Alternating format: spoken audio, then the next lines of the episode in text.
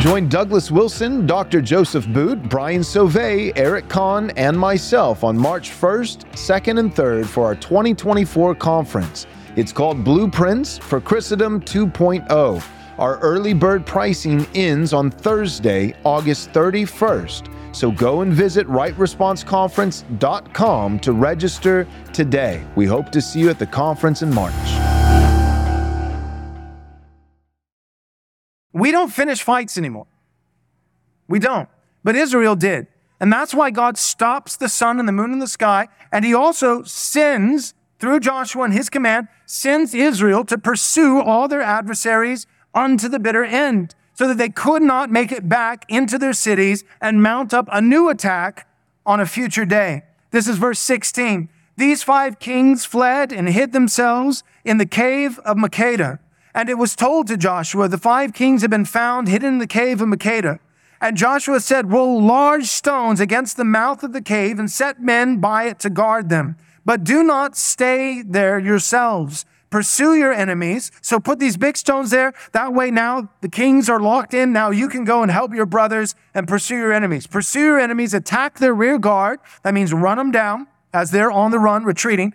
Do not let them enter their cities, for the Lord your God has given them into your hand. When Joshua and the sons of Israel had finished striking them with a great blow until they were wiped out, and when the remnant that remained of them had entered into their fortified cities, then all the people returned safe to Joshua in the camp of Makkedah. Not a man moved his tongue against any of the people of Israel. So the picture is what we saw in verses 8 through 15 the Lord is mighty in battle. He's the one who supernaturally gives success, and he puts the enemies of Israel in a panic. He causes great hailstones to rain, rain, down so that more die by the hailstones than by the sword of Israel. And then lastly, he lengthens the day so that they wouldn't just deal a great blow to their adversaries, but so that Israel could actually finish the fight. And now we see practically Joshua saying, all right, we've got the kings, the five kings of these five Amorite tribes. They ran and hid like cowards in a cave. Um, instead of guarding them, let's get every man that we can, every fighting man, to go and pursue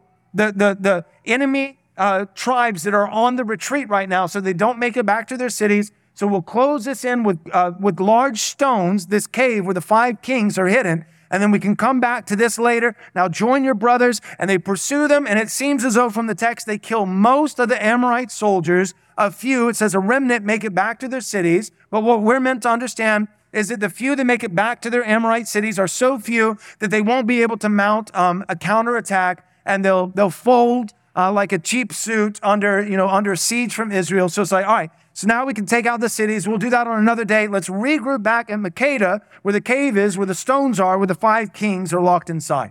Now remember, as we're preaching through this, Joshua is a type of Christ. There's multiple different levels of, of symbolism, um, typology. And one of them is this Joshua is a type of Christ, meaning he, he signifies in many ways Jesus. And what we have here is with Christ, um, we know the gospel narrative that Christ, he was crucified on a Roman cross and that he was uh, put into a tomb, a cave, and a stone was rolled in front of the mouth of the cave. Right? And here we have Joshua a type of Christ. He's not going into the tomb. He's not going into the cave, but he is subjecting his enemies, five other kings, and the stones are being rolled in front of the mouth of the cave so that they can't get out. The difference is this.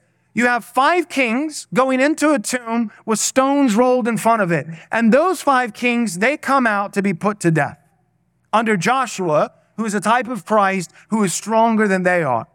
And yet in the gospel narrative, the antitype, who is Christ himself, he went into a tomb. A stone was rolled in front of that tomb, but he's not brought out of that tomb in order to be put to death. He goes in already dead and comes back out alive. The stone cannot hold him, and he doesn't come out to be put to death, but he comes out to live and to live forevermore. That Jesus is the greater king. He is the king of all kings. And so it's beautiful, I think, seeing some of the parallels of the tomb, the cave, the stones, and five kings brought out to be put to death. One king, the king of kings, brought in already dead, but coming out alive and living forevermore.